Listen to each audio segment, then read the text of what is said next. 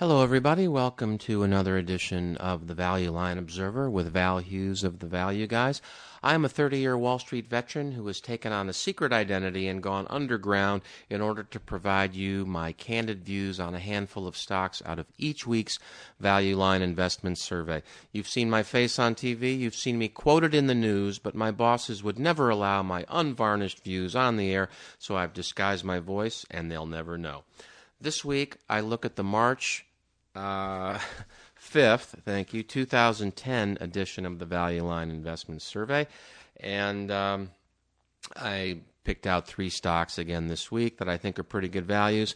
But before I get to that, a couple of caveats. First, this show is for entertainment purposes only. Uh, that's not a guarantee. Also, we may have conflicts of interest on the show. I may be recommending stocks I actually don't like. I may be avoiding recommending stocks I actually do like. I may do the opposite in my personal account that I'm recommending here on the show. So just be aware of that. And of course, the reason I might do that is because uh, I'm drinking here on the show. So it's after work. I'm kicked back and uh, just reading Value Line like I do every week. Um, see all the caveats at www.thevalueguys.com. And there's also a bio and uh, some photographs there, etc. Um, now, this week, uh, I do have some apologies again. First, the show's very late again. And this year, 2010, uh, the markets have been a little better. And uh, of course, small cap value, which is what I do, has been very strong. I just was looking, the Russell 2000 value, which is the benchmark, is up uh, 75% year over year uh, from last March to now. And, you know, don't ask me what it did the prior 12 months because it wasn't pretty. But right now, uh, a lot of funds have closed just because they're up a lot. And all of a sudden, honestly, people that hate my guts are calling me up because we've got some nice numbers, etc. But, you know, so does all small cap value land. So it's been very busy. I've got to move. I've moved, which people know. Um, and so, my apologies. I'm going to try to get caught up with the show. Fortunately, the stocks I'm going to talk about today have not moved terribly, so I think there's still some good value. But I want to thank, uh, we had some email. I asked a few questions last week about, I was trying to do a blog just to summarize the comments on the show between the rant that I do and a couple of stock ideas. And honestly, you know, I spent years writing long reports and such. It it it was starting to be too much of a responsibility and obligation. And um, I, you know, a handful of people wrote in saying they they really want to keep the blog going, and I really appreciate that. Um, but you know, not enough people to make me want to keep doing it because I just, it was just, uh, I think, causing me, you know, some problems. So I may do it occasionally, I may not, I don't know, but uh, apologize. Uh, it's not going to be a regular thing. And then um, also uh, Phil, our friend Phil, also liked the blog. And you know, I apologize, Phil. I just I'm not finding the time. There's some good ideas. Maybe I'll put the tickers up and just a handful of comments. But I was trying to write some nice summaries, but I I just can't keep that up. I've been just too freaking busy. We've got a move, a physical move going on. I got people that want to meet that don't even like me now. So it's things have busied up a little bit. So I apologize for all that. Uh, my uh, my rant this week, you know, I don't even really have a rant. I'm just trying to get caught up. Um, I guess my rant would simply be that it's simple because I just am thinking of it right at the moment. But for all those people that um, thought things would never improve and things were over, etc., it's been a pretty good bull market for small cap value. And I think for those of you who are trying to understand how to invest, and I'm not saying I know how, it's just I'm toward uh, the back half of a long career, and I'm still hoping to learn how one day. But um, one, you know, one observation I would make is simply that all during the time when uh, everyone was worried about job cuts and uh, GDP going down, and, and these, and, and we were here on the show as well if you kept your eye on cash flow yields, so what are these businesses actually throwing off in terms of cash? What would it cost us to own the whole company right now? And that's where fear comes into play. Um, fear certainly affects cash flow, but if cash flow is made up of 12 months of business and there's fear for one month, you know, during that month, you might think that no one's ever going to buy anything again, but then you look back and it turns out you just lost business for one month. Well, one month, or two months for that matter, when you look at year over year comparisons, I mean, one month, one out of 12, do the math 8%, two out of 12, 16%. So I've had this analogy on the show in the past. If you're in a restaurant and it's very loud, you can't even hear the table next to you. You know, a waiter drops a glass, or in this case, a tray of glasses. You've got this silence. And you would have thought a moment before, that there's no way you could hear anything, and now you could hear everything, but no one's talking. So it's, uh, you know, and everyone sort of looks around, what's going on? Boy, that sounded scary a little bit, but, you know, just, you know, basically it, it kind of shakes the place up. But then within a few minutes, everyone's talking again, and and that's human psychology, and we're in that here a little bit. That period when industrial production just plummeted um, and I think it was in the uh, last part of 08, um, you know, and it was a, a, vertical line, and I did talk about it here on the show. But um, it turned out that a lot of companies, you know, you missed a, a month or two months or a quarter of business. But in those months, when uh, sentiment was so shaken, you got an opportunity. So enterprise value, in effect, was shrinking faster than cash flow cash flow yields went up a lot. And if you paid attention to that, uh, you did pretty well over the last year. Um, I had a client call the other day, and uh, this client has two accounts with the firm, and, and one was up in the mid 30s, and uh, and one was up seven. And he said, uh, "Gee, that's odd. Um, just trying to understand how these two accounts could be so far off." So um, you know, we have a computer, fortunately, that can figure this stuff out. And so I was able to point out, I said, well, you sold everything on March 1st of 2009, and then you got back in with everything uh, at the end of April. And so he missed two months because it was so scary in March and you know, my policy is I, I don't try to convince someone that I have any idea when the stock market go might go up. It's like things look kind of cheap, but I have no idea when when they might recover. They might stay cheap a long time, and you just have to be comfortable with the notion that you own a lot of cheap stocks that other people haven't noticed are cheap yet. Um, but I don't have any sense of the timing.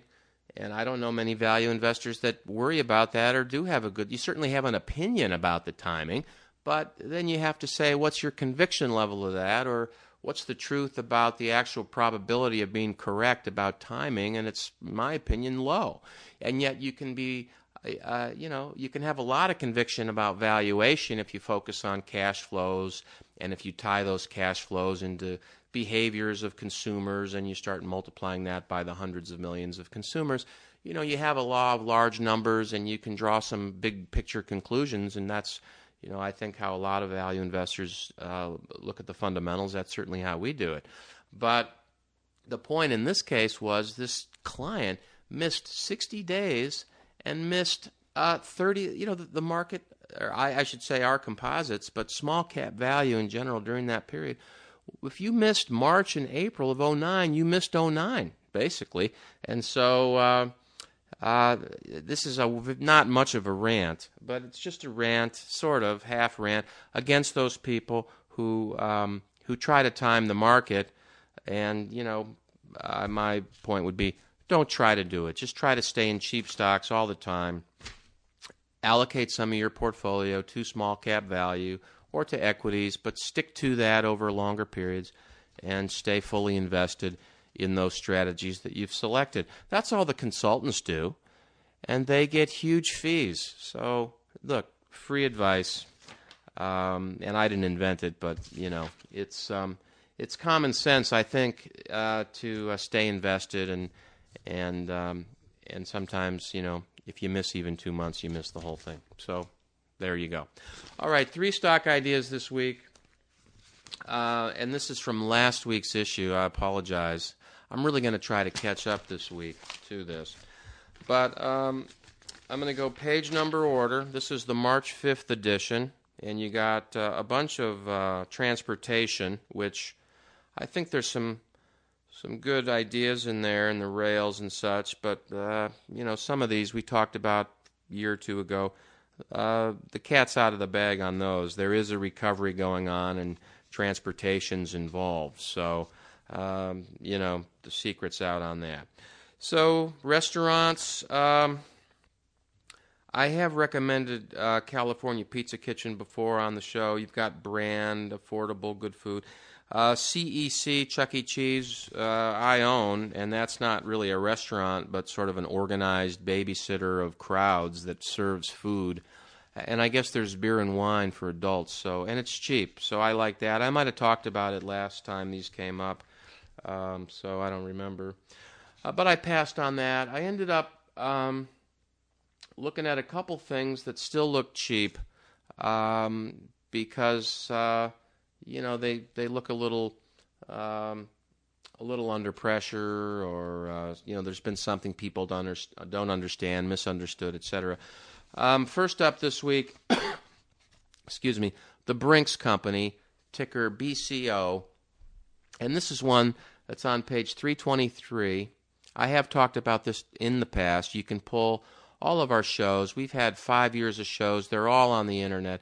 Um, if you pull our XML code off the homepage into even Internet Explorer or Excel, uh, you'll see things that you can rank by ticker and you can go and look at our past comments. I also keep a best ideas list off the homepage. You can click on it, and what'll pop in is a page I keep in Yahoo, but it comes in as a file um, that is in a Yahoo Finance format of my best ideas over the last three or four, five years and uh, and I buy them and then I leave them in there. I don't trade, so you can see a long history of recommendations uh, from uh, the value guys off our homepage. So I know I've talked about this one before. Brinks, they've had an event at the end of 08 that was so troubling to Value Line that they stopped rating it.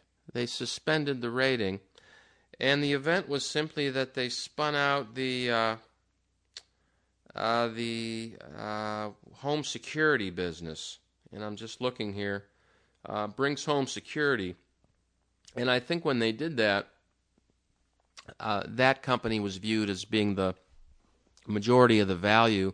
And so the stock went from a high of 75 uh, in 08 to uh, a low of 18 post deal.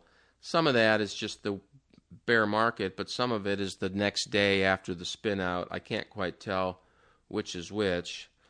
Um, you know, revenues, I can't, again, I can't tell. I don't know if these are backstated for the new company. Um, you know, and it, let's see. No, wait, no. It says here they have adjusted the the financials for a change in the Venezuelan currency. So that's good. All right. But um, it's not clear whether they've gone back and backed out the uh, revenue from the home security business. So I don't know about that. But what I do know is that um, on an enterprise value to EBITDA basis right now, this thing looks pretty darn cheap. And my calculate, so I start from that point. What gets me about this is is that. And uh, the way I calculate that is I simply I have a market cap of 1.2 billion, so that's shares times price, and I'm going to add total debt to that. So according to Value Line, they've got about 300 million. That gets me to 1.5 billion, and I'm going to subtract cash. Cash just about offsets the debt here, so I'm back to the market cap, 1.2 billion. The stock is up about uh, uh, 5% because of my tardiness in talking about this. And so it's, you know, 1.3 billion, let's say. Um, Meantime, the EBITDA on this, earnings before interest, taxes, depreciation, and amortization, which might be a proxy for cash flow before I have to allocate some of the cash to uh, dividends, but that's discretionary.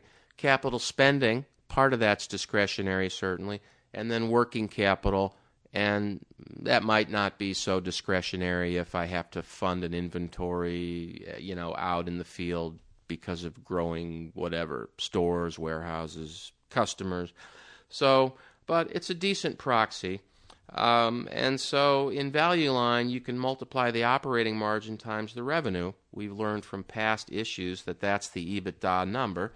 So 11.5%, that's forecast for next year. I'm at a, so just call it 10, make the math easy. I'm at 320, and I got a billion two in enterprise value. So the math on that, that's about four times um, you know, why is that? Well, you know, I'm not sure. I do see, um, you know, I do see a capital spending number around 90 million and depreciation around 170 million. So, you know, some of the operating margin, um, or, or some of the difference between the PE, which would be an E over a P number, and the uh, uh, EBITDA over enterprise value, which is, you know, one's a yield on just the equity holder, E over P, and one's a yield on the owner of the whole company. And so they give you a sense of the value of the actual um, leverage involved and whether that's a good deal or bad deal. And in this case, something is a very good deal because if we own the whole company, uh, we get a 25% cash on cash return. And if we own just the equity, we get a According to this, the PE is 17, 1 over 17. Now, there is a tax effect in there, but even 1 over 10 is 10% versus 25%. Some of it is the uh, extra depreciation and cash flow, um, but some of it also might be, um, you know, I can't tell exactly here, just very low cost interest on the bonds, so or on the debt part, which would also make that advantageous to buy back. Um, uh, let's see. No, and that's not true. It would be disadvantageous. So, um, you know, I'm not sure. There's something going on here with something. Could it be the tax rate? No, you know, I'm not sure. It's the capital structure of of of some sort. Could be negative working capital, but somehow um, the enterprise value, owning the whole company, is much better than just owning the stock. So part of the deal here is you have to expect that over time, or believe over time, that um, that's going to unwind itself somehow. Once I look past the valuation, I'm looking at a very stable return on capital. It's not great, but it's uh, you know it's low teens. Next year it's 10%, but with the recent spin out, I'm sure there's some economies of scale they're going to have to realize here over time. Um, the operating margin's been very stable, and I think you know in a spin out situation, oftentimes over the next couple years, you're going to see some opportunities for the remaining business to get more efficient because they were doing some things that you know benefited the larger division prior to the spin out. So you'll see that roll in over the next couple of years. And uh, what else can I tell you here? Uh, officers and directors own 5%. You know, that's nice in a spin out. Uh, international is um, 70% of the business. There is some brand element here, and uh, they've got a history of buying stock back, so they seem to know what to do with your money, which is not continue to expand when uh, the returns are dropping. And that would also explain uh, the stability in uh, returns on capital. Um, according to Value Line, they've got some new businesses they're rolling out, which you know is good for a company that has uh, growth ambitions. So they're doing some things. Looks like in the uh, what? I don't know. CompuSafe cash handling service to small business, some small business. Anything people were doing in small business, of course, was subject to the same problems as industrial production or any company that caters to new business formations, um, new relationships starting up, and I'm sure Brinks is one of those. They just it just fell off a cliff, new business formations. So the new customers you might normally get weren't there, and that probably accounts for uh, some of the slowdown in the business, of course, and some of the fear um, that you had back a year ago. So nothing big here. Looks like a 20% return. Most of that is in cash on cash yield. Value Line's anticipating a pretty slow growth rate, mid single digits, which, uh, you know, that probably means uh, it's a mature market. They've got everybody they're going to get, and they grow at GDP. So, Brink's BCO, page 323. I don't know how exciting that was. Maybe not so much. Um, next up, Dun and Bradstreet, DNB, page 380. And I think, excuse me a sec, I got to take a drink here. My throat seems to be bunching up a little bit. Pardon me. Mm. I just think I'm not doing enough drinking during the show right now. I'm at the 20 minute mark. I got two stocks to go. And uh, I don't know how we got so deep into the show.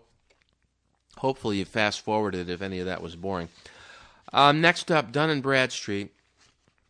Now, what I like about this is that uh, when you're looking for value after a lot of the easy ones have come up, you got to look at some things that have been a little bit, you know, I don't want to say discredited, but okay, I did. I've said that.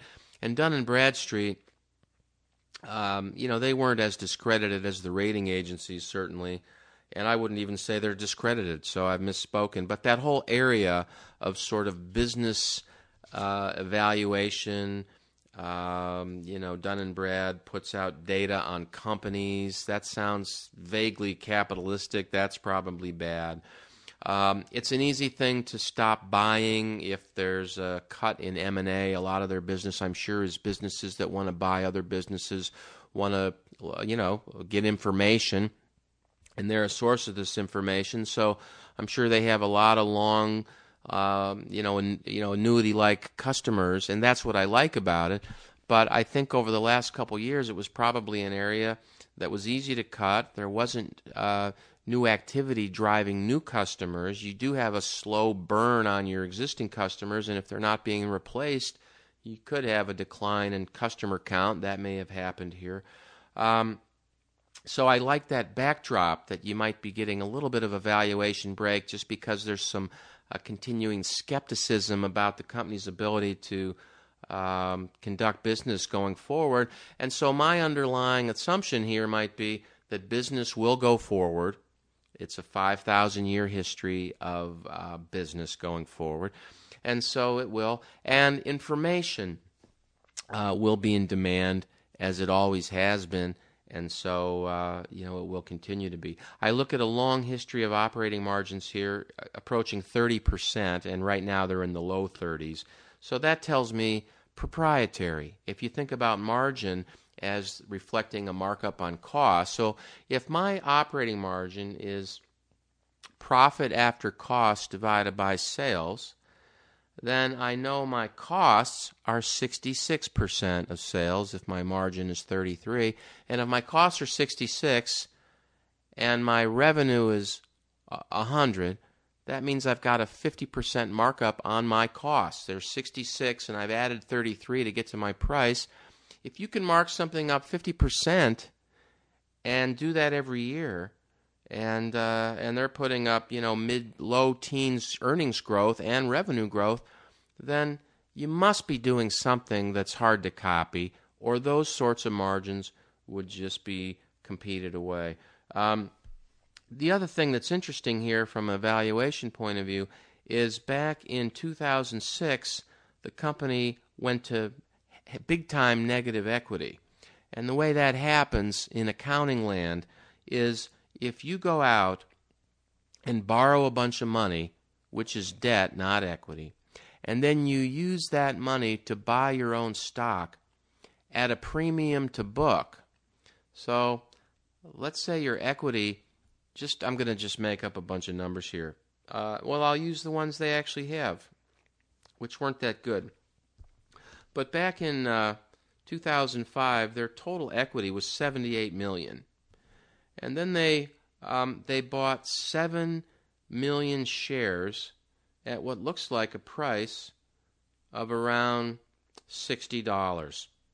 So 7 million shares, and you see that by looking at their share count between 2005 and 2006 went down 7 million. And then it went down another 4 million the year after. So one of the things I like here is this company has a commitment to buying stock back, and I like that because managers obviously could just go build another factory or hire their friends or build a boat or buy an airplane or whatever, and you see enough of that. But when you see companies going into the marketplace and buying stock, uh, you know that they're smart enough to know that they don't have something better to do with the money. And so they're, in effect, giving it back to the shareholders.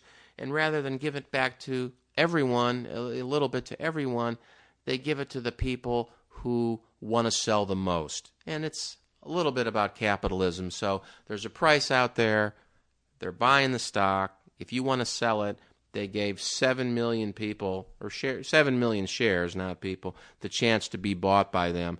And so um, you, I'm just, uh, you know, seeing that here in the numbers. And the price, again, I don't know, but the stock in those years had a range of 60 to 80, and you know, who knows? Maybe I'm just going to say it was at 70. So 7 million shares at 70, that's 490 million dollars and you got to account for it. So when you buy those shares, 7 million shares, you just bought them uh, for 490 million, you got to deduct that out of equity because you just paid that for your own stock. If your equity is only 78 million, which was undoubtedly due to buybacks in prior years at above book, then your equity goes negative.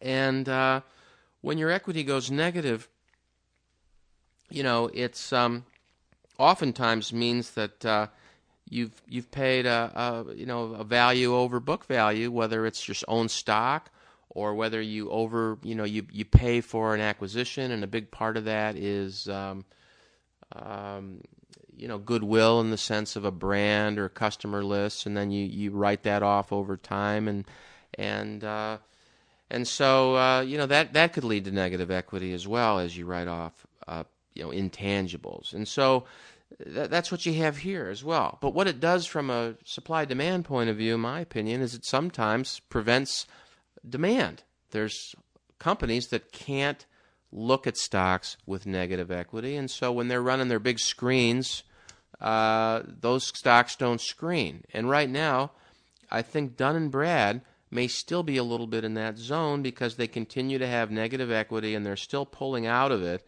They went to uh, negative equity in 2006 and then they had a big buyback again in 2008, another 3 million shares at a price of maybe 70 and took themselves down to negative 850 uh, equity, 850 million. So you got a bunch of buyers that probably can't even look at this thing, and they're quickly working their way out. Uh, estimated for the end of 2010, back to negative 560. Next year, back to negative 340. They're earning 300 million in net profit a year. So within a couple years, their equity is going to turn positive, and that in and of itself is going to lead to more demand.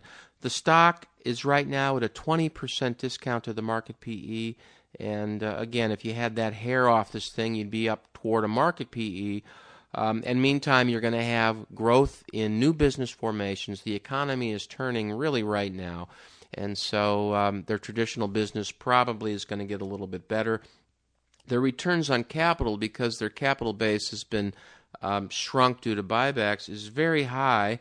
And once they get to positive equity, um, and if they can maintain this 33% margin, which looks like it goes back forever, um, this thing is going to get you know a heck of a multiple, in my opinion, when you get down the road a little bit. It's not super cheap on an enterprise value to EBITDA basis right now. I calculate about four and a half billion in enterprise value, and their EBITDA is around 600 million. So you're you know you're around seven seven and a half times. That would be a 13% cash on cash return. That's in a world where you know treasuries are under five. And uh, according to value line they're going to grow 8 or 9% over the next five ten years. And maybe that's gdp plus some pricing. Who knows? But you're up around 20% uh, total return on this and that's pretty good. Um, and i think this one's pretty safe. Dun and bradstreet page 380 and then finally um, something very similar um, is uh, is Moody's ticker MCO, page 387, and um, what I like about Moody's is the first thing I'm drawn to again is a long time uh, sustainable margin that in this case is usually over 50%. Right now it's running over 40%. And um, you've got a, a, pretty clean balance sheet here in terms of, uh, you know, 6 billion in market cap. They've got a billion two in total debt, 400 million in cash. Um, interest coverage is 14 times. That's because of their high margins. So you look back, very sustainable, um, high margins. Uh, you know, revenue hasn't grown much of, much of late. Moody's, of course, a rating agency, and uh, they have, uh, you know, had their reputation, uh, you know, a little bit soiled due to the easy manner in which the rating agencies were rating these some of the uh, bonds uh, and the mortgage-backed securities AAA, when in fact the risks may have been higher than that and you have to question the cozy relationship between the issuers and the uh, the rating agencies. So presumably, when we go through some of this financial uh, re-regulation, you're going to have some regulations coming here with the rating agencies, and I'm sure they're going to do something to separate, um, you know, try to reduce the conflicts between the rating agencies and the issuers and we'll just have to see what happens with that. Also, a lot of municipal securities that required ratings, which in effect uh, forced a market to be a certain size and and also uh, made pricing, you know, more stable. Um, I think that's going to be unwinding. So there are some things happening in this industry that I can't exactly tell you how that's all going to turn out, but it's going to probably be something where, um, you, you know, not as many bonds are going to have ratings and uh, we'll just have to see about that. Or, or, they won't be required to have ratings, maybe is a better way to say it. And it remains to be seen how many investors themselves will want to continue to have ratings because ultimately you can regulate whatever you want. But if a guy that's buying a bond wants to see a Moody's rating on it and it doesn't have one, then uh, he ain't buying that bond. So ultimately we'll have to see what the marketplace wants. And that's where I think a little bit of my bet is, is that uh, the company's been uh, I won't say beaten down because it's still got a pretty healthy multiple, but it's at a discount where it normally trades at a huge premium. A stock that often is at a 20, 30, 40% premium because of the annuity, the growth in debt, consistent growth in debt, um, has led to big premiums. Here you've got the sentiment that you're going to have a reduction in debt, and um, and you might have a lower market share in terms of rated rated debt as a as a percentage of total debt. And I'll give you that, that's true, but I would also argue that the valuation has more than made up for that. This stock at the high traded at $76, now it's $28. So clearly a lot of that's in the stock. Value line rates at a, a, a 3. Um, but, you know, we've got a recovery going on. Debt will be increasing. If the banks don't have enough capital to issue the type of debt they have in past recoveries, and that very well may be, uh, we've talked on past shows about um, you know lending capacity as it's related to the banks. Uh, capital requirements are going up at the same time that banks took big hits to capital because of losses. So the capacity, the lending capacity of banks is certainly down. But um, you know the marketplace itself, um, you know, may just gain share from banks as a result of banks having less capacity. And um, in that case, you have a chance that Moody's ratings, while they may be a smaller share of publicly issued debt, it might be that publicly issued debt gains share of total debt, and they're okay. You know, I don't know. But my point might be that the stock price is already uh, reflecting that. According to Value Line, there's uncertainty looming on legal and regulatory fronts. I may have just said that as well, but not as well. And uh, they expect the corporate finance segment to be a catalyst for Moody's to recover. Again, I agree. More M&A and stuff like that. The main thing they have is brand to the marketplace in bonds. If people want to buy a bond, uh, they want to know what the Moody's rating is. Even if certain AAA buyers of mortgage-backed securities feel bagged, not everybody does. And so I think they're going to still have a marketplace. It's a good value. Uh, they are uh, seven and a half times enterprise value to EBITDA, so that's going to be some, you know, around 13 percent. And Value Line says they're going to grow six percent. So it's a very similar story to uh, Dun and Brad.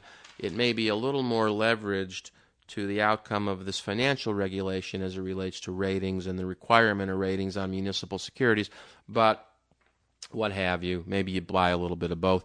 Moody's, ticker MCO, page 387. And that's all I have this week. Uh, favorite idea this week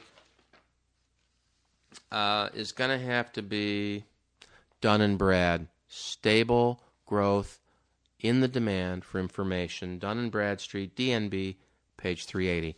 And that's all I have this week, everybody. Thanks for listening in. See you next week.